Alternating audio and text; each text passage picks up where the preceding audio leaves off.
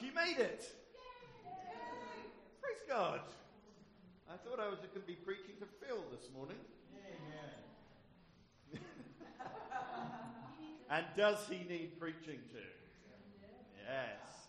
I don't know what sort of week you've had, but can I suggest that that last song maybe is what some of us needed to hear? Um, that there is a beautiful name of Jesus, that, and there is no rival. His name is above every other name. yes, thank you. Thank you. Uh, yeah, it's great to see you here. Uh, thanks for getting here. I know uh, a lot of you came on sleds and uh, with dogs and things like that, so it's lovely to, uh, to have you with us. Uh, I don't know what happens to Vancouver in the snow, but someone sent me, Andre sent me this uh, uh, this morning. Nobody in Vancouver knows how to drive in the snow, except me, except me, except me, except me. Yes. So, but thank, you. praise God that you got here safely. Those who didn't get here safely, uh, or those, sorry, who didn't try to get here, will hopefully be listening uh, to the podcast of this. So uh, you're missing a great day.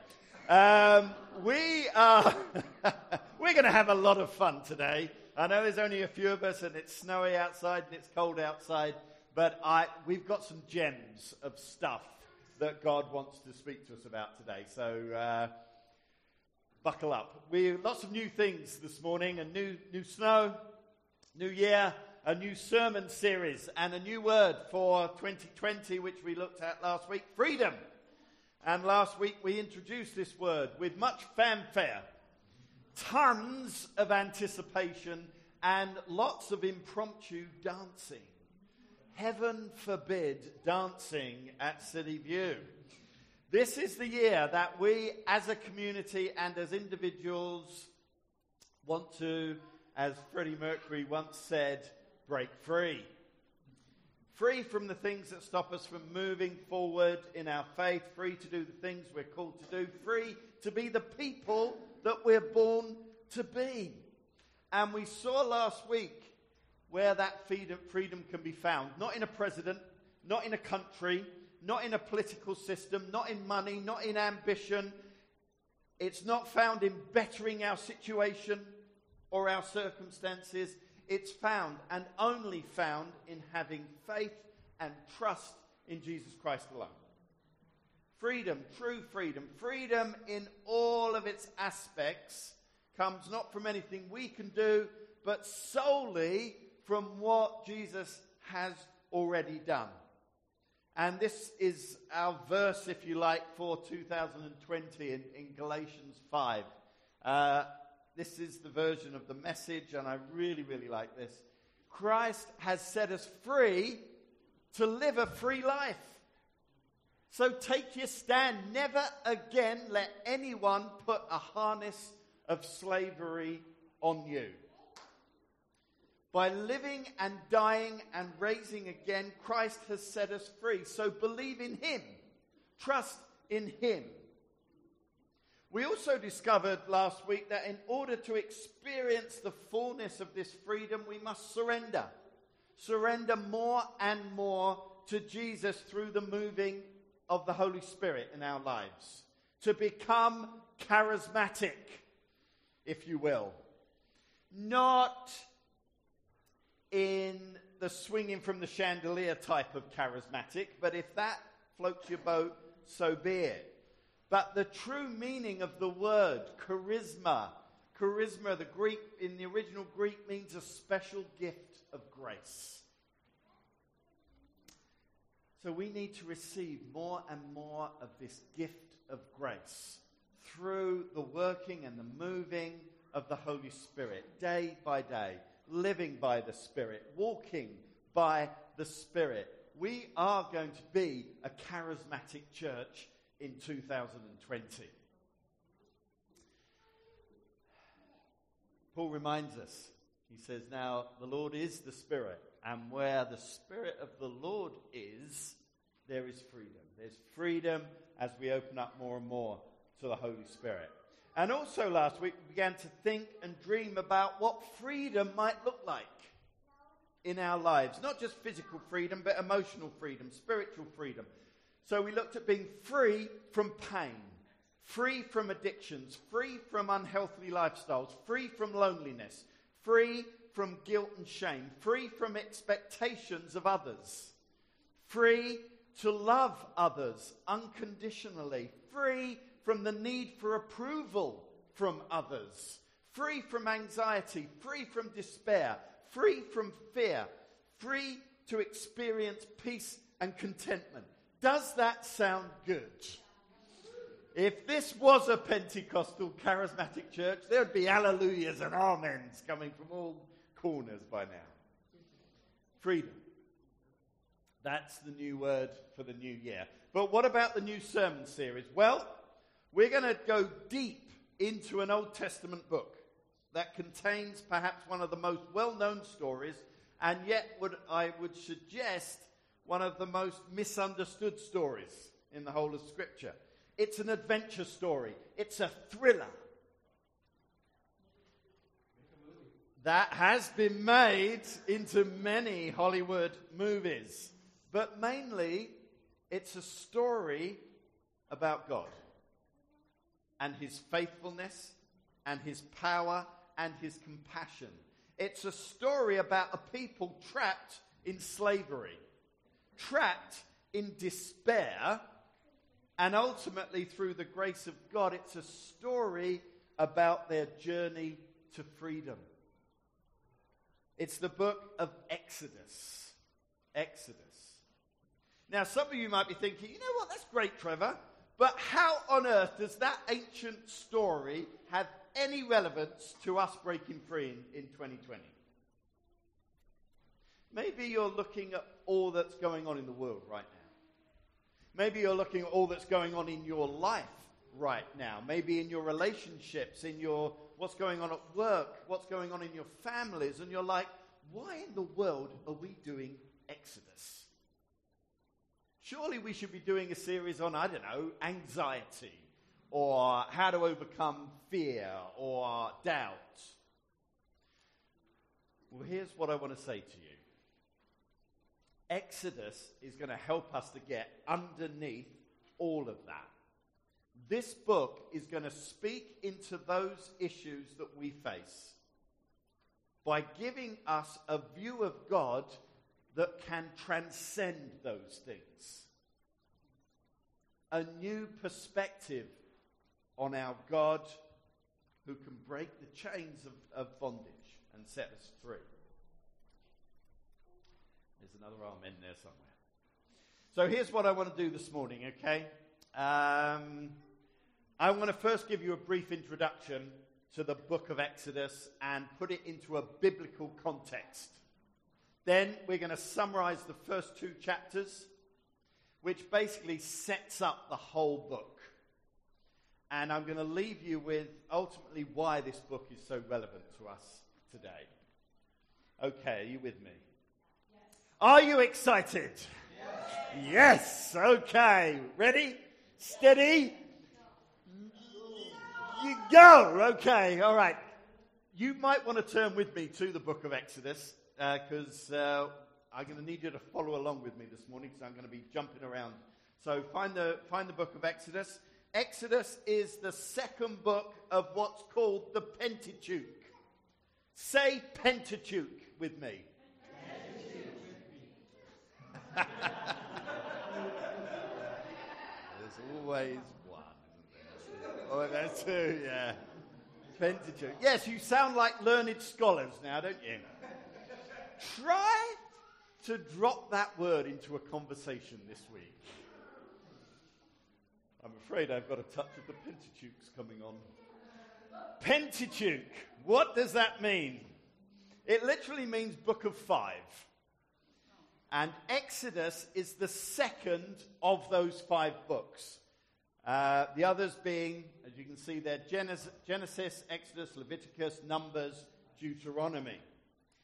The literary genre of each of these books is an historical narrative.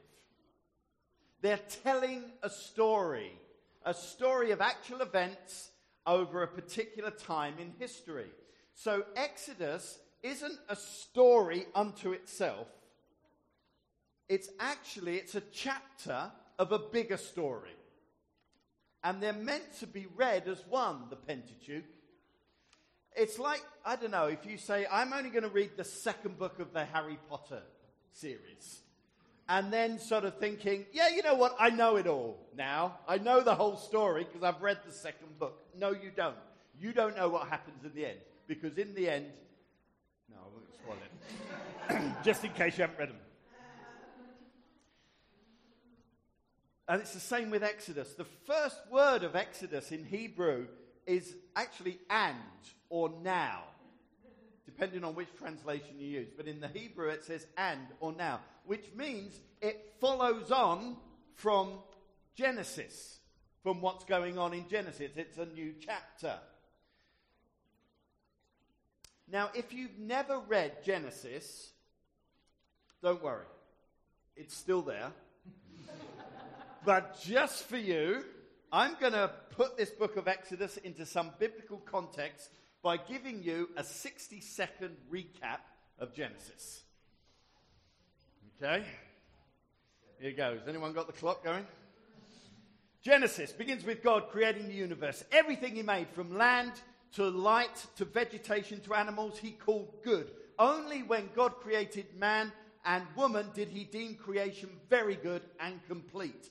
And so God had this special relationship with them. And Adam and Eve lived in the Garden of Eden and had dominion over creation. But didn't take, didn't take long for peace uh, to, um, to shatter.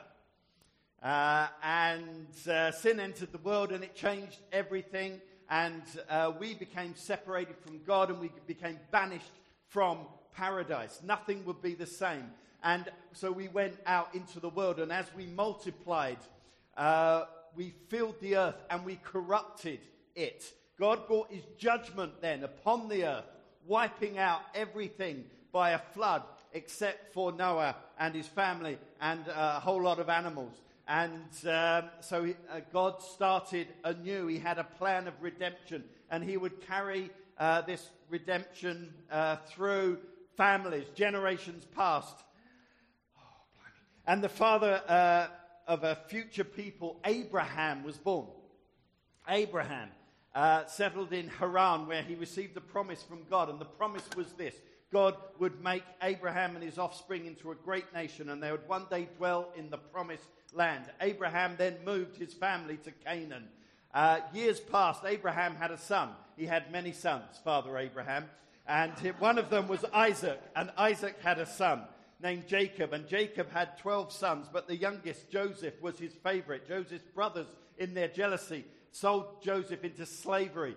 But the Lord gave Joseph favor with the Pharaoh of Egypt, and Joseph rose to power in the royal palace. And when famine ravaged the land of Canaan, Joseph's family came to Egypt seeking food and provisions, and Joseph forgave his brothers. So the house of Jacob remained in Egypt, and Joseph lived 110 years. But before he breathed his last, like me, Joseph reminded his, uh, the people of God's promise to draw them out of Egypt into the promised land.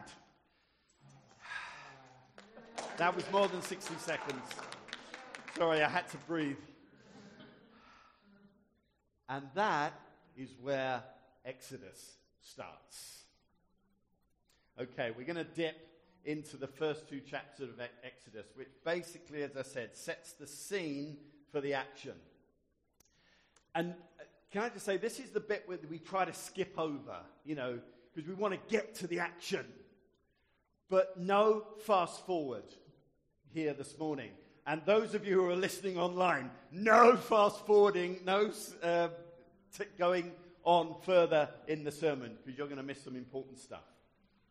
Okay. Let's get this done. So, Joseph dies. It says in verse 6 and all his brothers and all that generation died. They all died off. And then it says in uh, verse 7 But the Israelites were exceedingly fruitful. They multiplied greatly, increased in numbers, and became so numerous that the land was filled with them. They kept having babies and babies and babies, and they, there was more of them and more of them. That's a good thing, yeah? No, not if you're the king of Egypt. Look at verses 8 to 10. Then a new king, to whom Joseph meant nothing, came to power in Egypt. Look, he said to his people, the Israelites have become far too numerous for us. Come, we must deal shrewdly with them, or they will become even more numerous, and if war breaks out, we'll join our enemies, fight against us, and leave the country. Here's what Pharaoh is doing he's beginning to sow seeds of discontent amongst the people. He's beginning to create a narrative that the downfall of uh, the Egyptian empire is actually tied to those awful Hebrew people. That there's too many of them, and, it, and if, if they don't do something about them, they're going to take all our jobs. and it's not going to be safe anymore, and all the things the Egyptians desire are going to be taken from us because of this migrant population. His mantra becomes Egypt first. Sound familiar? Don't tell me that this ancient book has no relevance to today. So, in the back halls of the king's palace, there's all this political maneuvering going on to deal with the Hebrew problem. What did they do? Well, verse 11 tells us. So they put slave masters over them to oppress them with forced labor. And they built uh, Pithom and uh, Ramses as store cities for Pharaoh.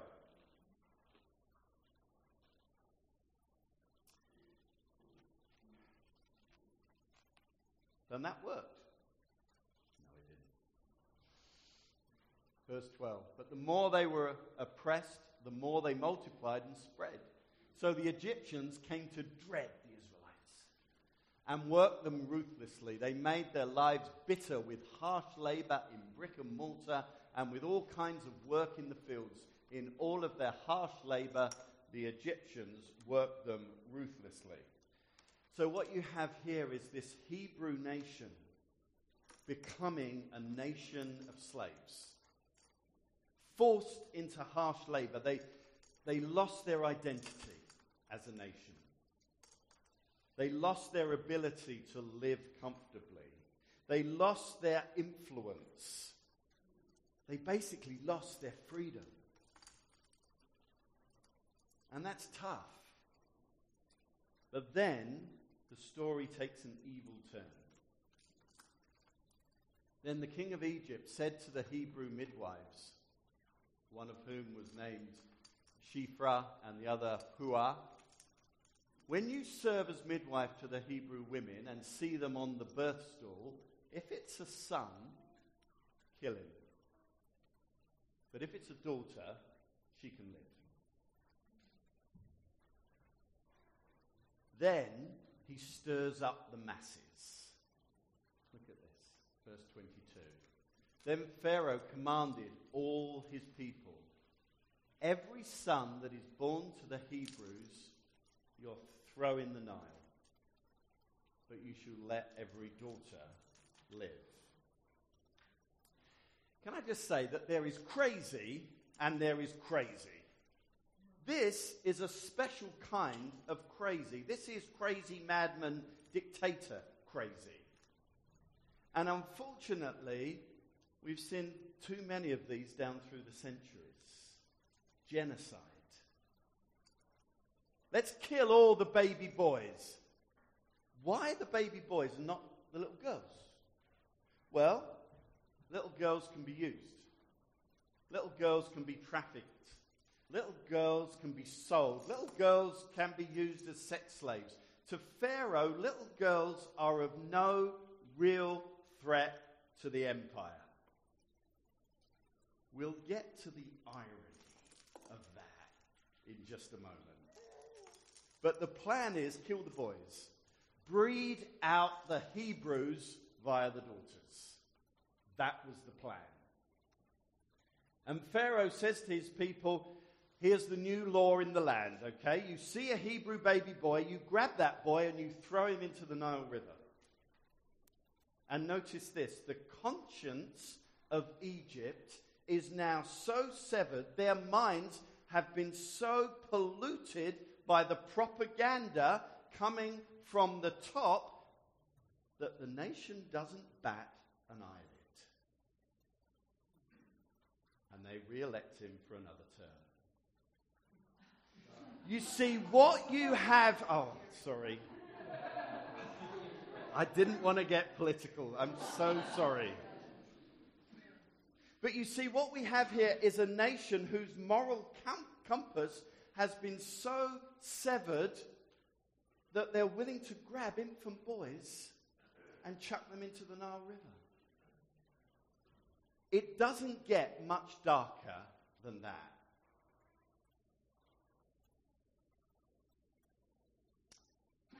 You know, and here's the thing I want you to see this morning as we talk about the journey to freedom is that the journey to freedom often starts in the darkest of times. Some of us, I know, are experiencing dark times right now.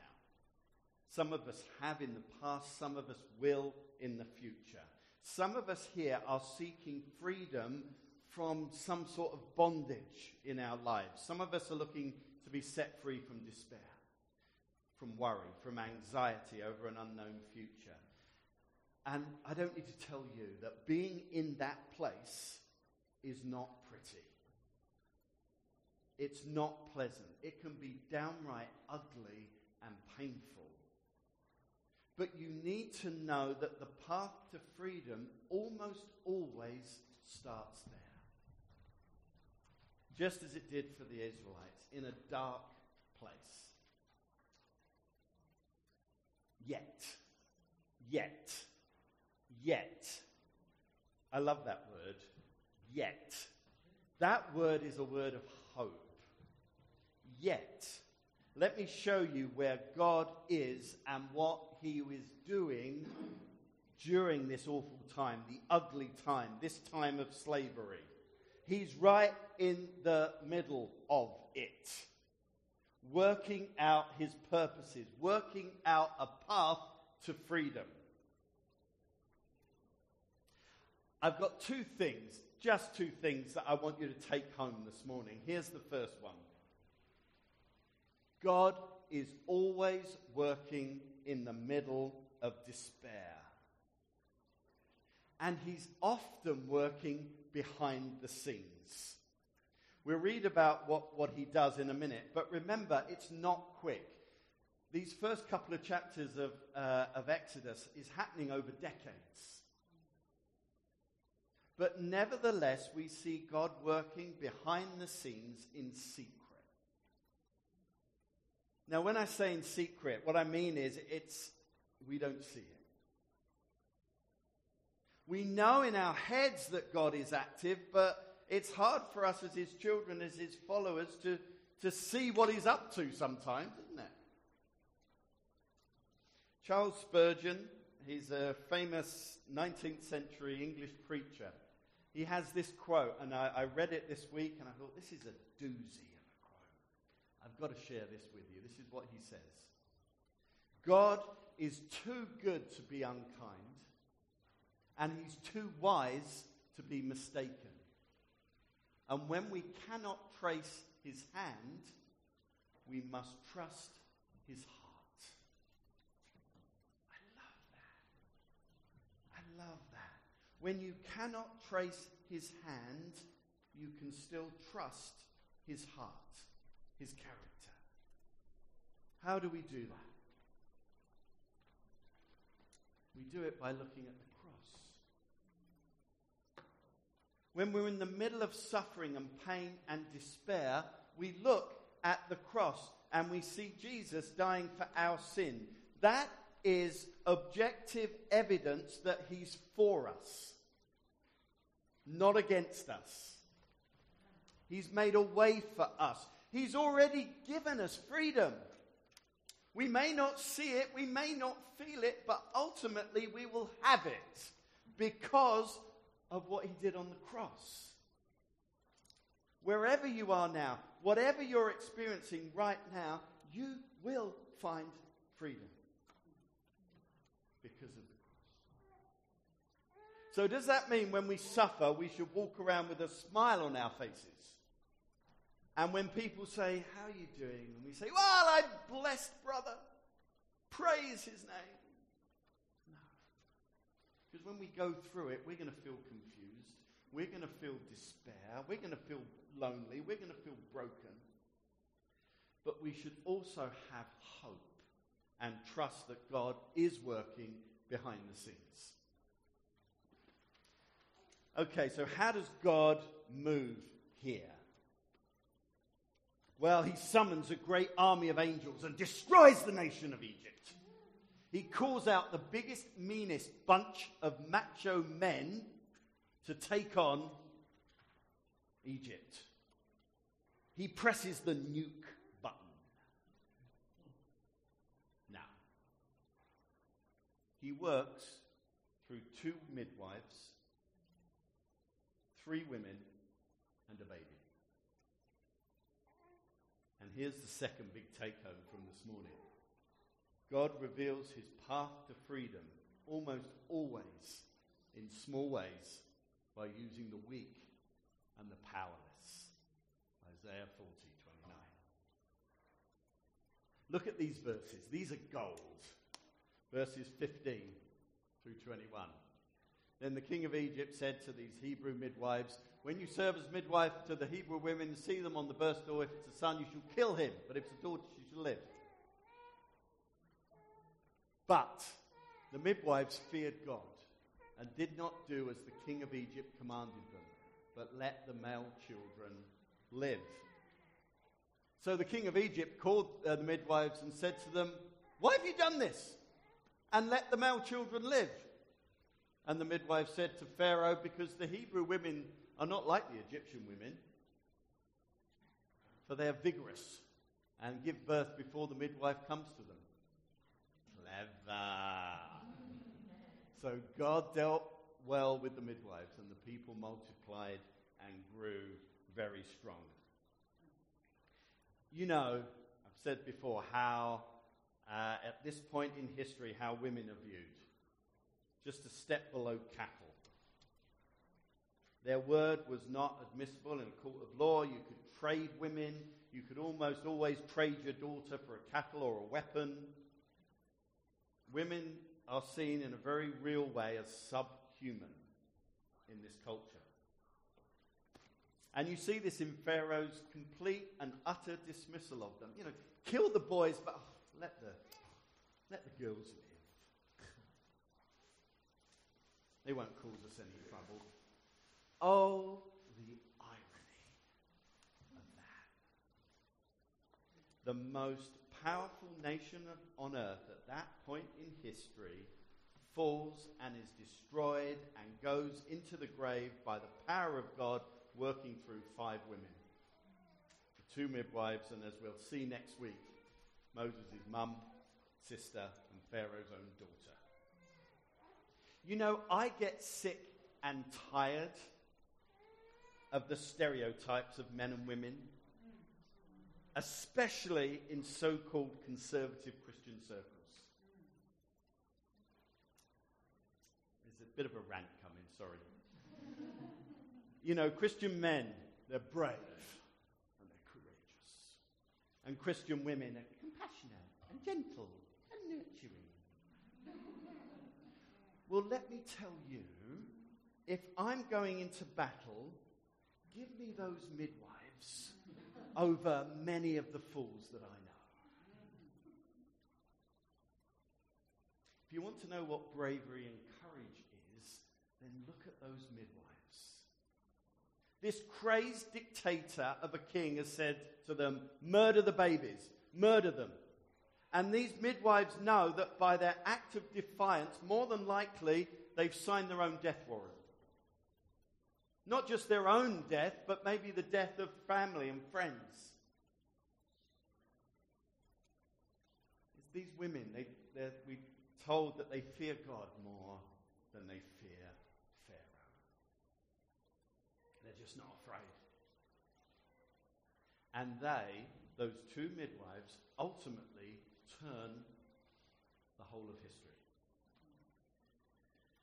Now, here's the thing freedom. Your freedom often comes when the power of God moves in tiny, small things.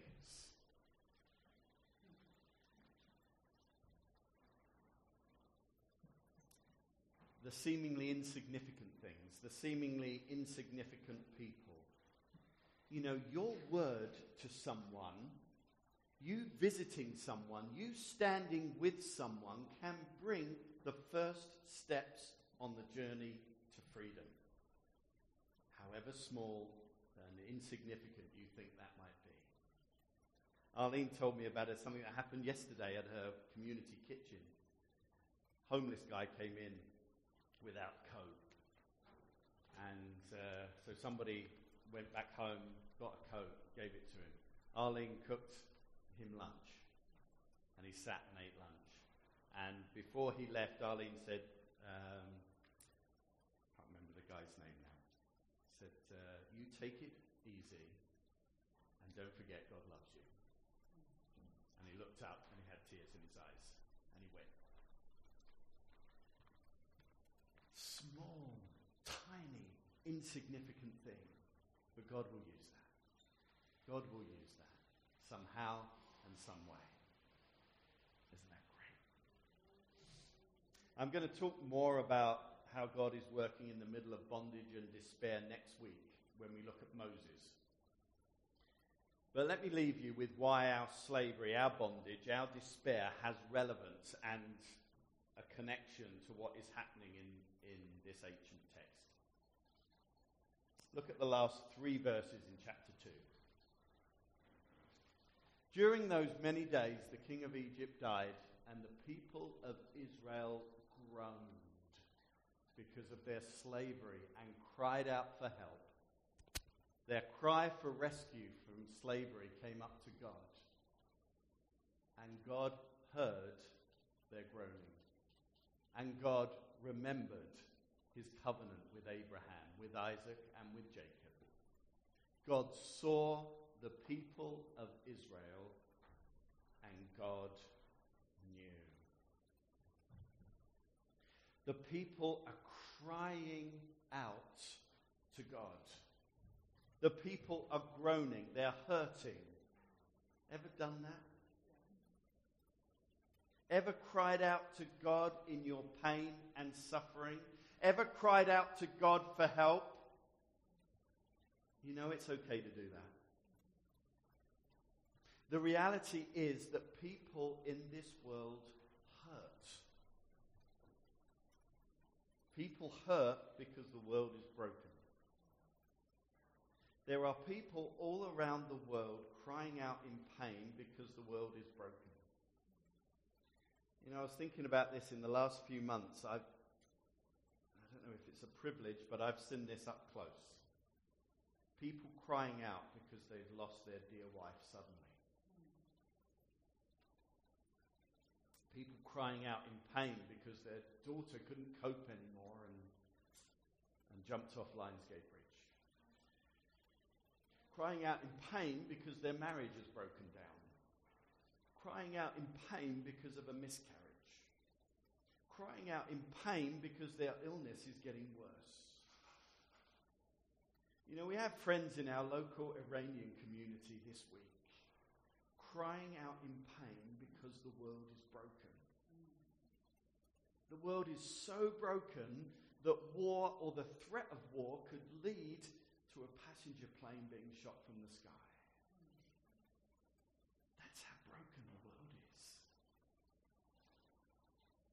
The reality is that people hurt. But here's the thing for those of us who are crying out in pain and hurt and despair right now, we have a God who hears the cries of hurting people. God hears the cries of his people. He hears, he sees, he knows, and he remembers. You and I are never alone. Although at times it might feel like we are. It might feel that this will never end. It might feel as though no one cares. God hears. God sees. God knows. And God remembers. And He will always be faithful. He's working. Always working. Making a way for freedom. It's coming.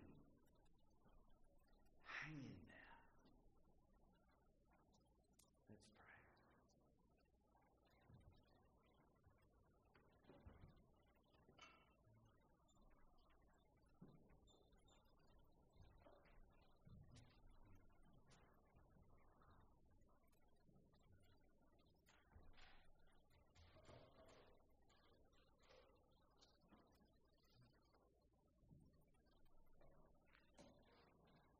Can I ask a couple of you just to pray during this time? I don't really know what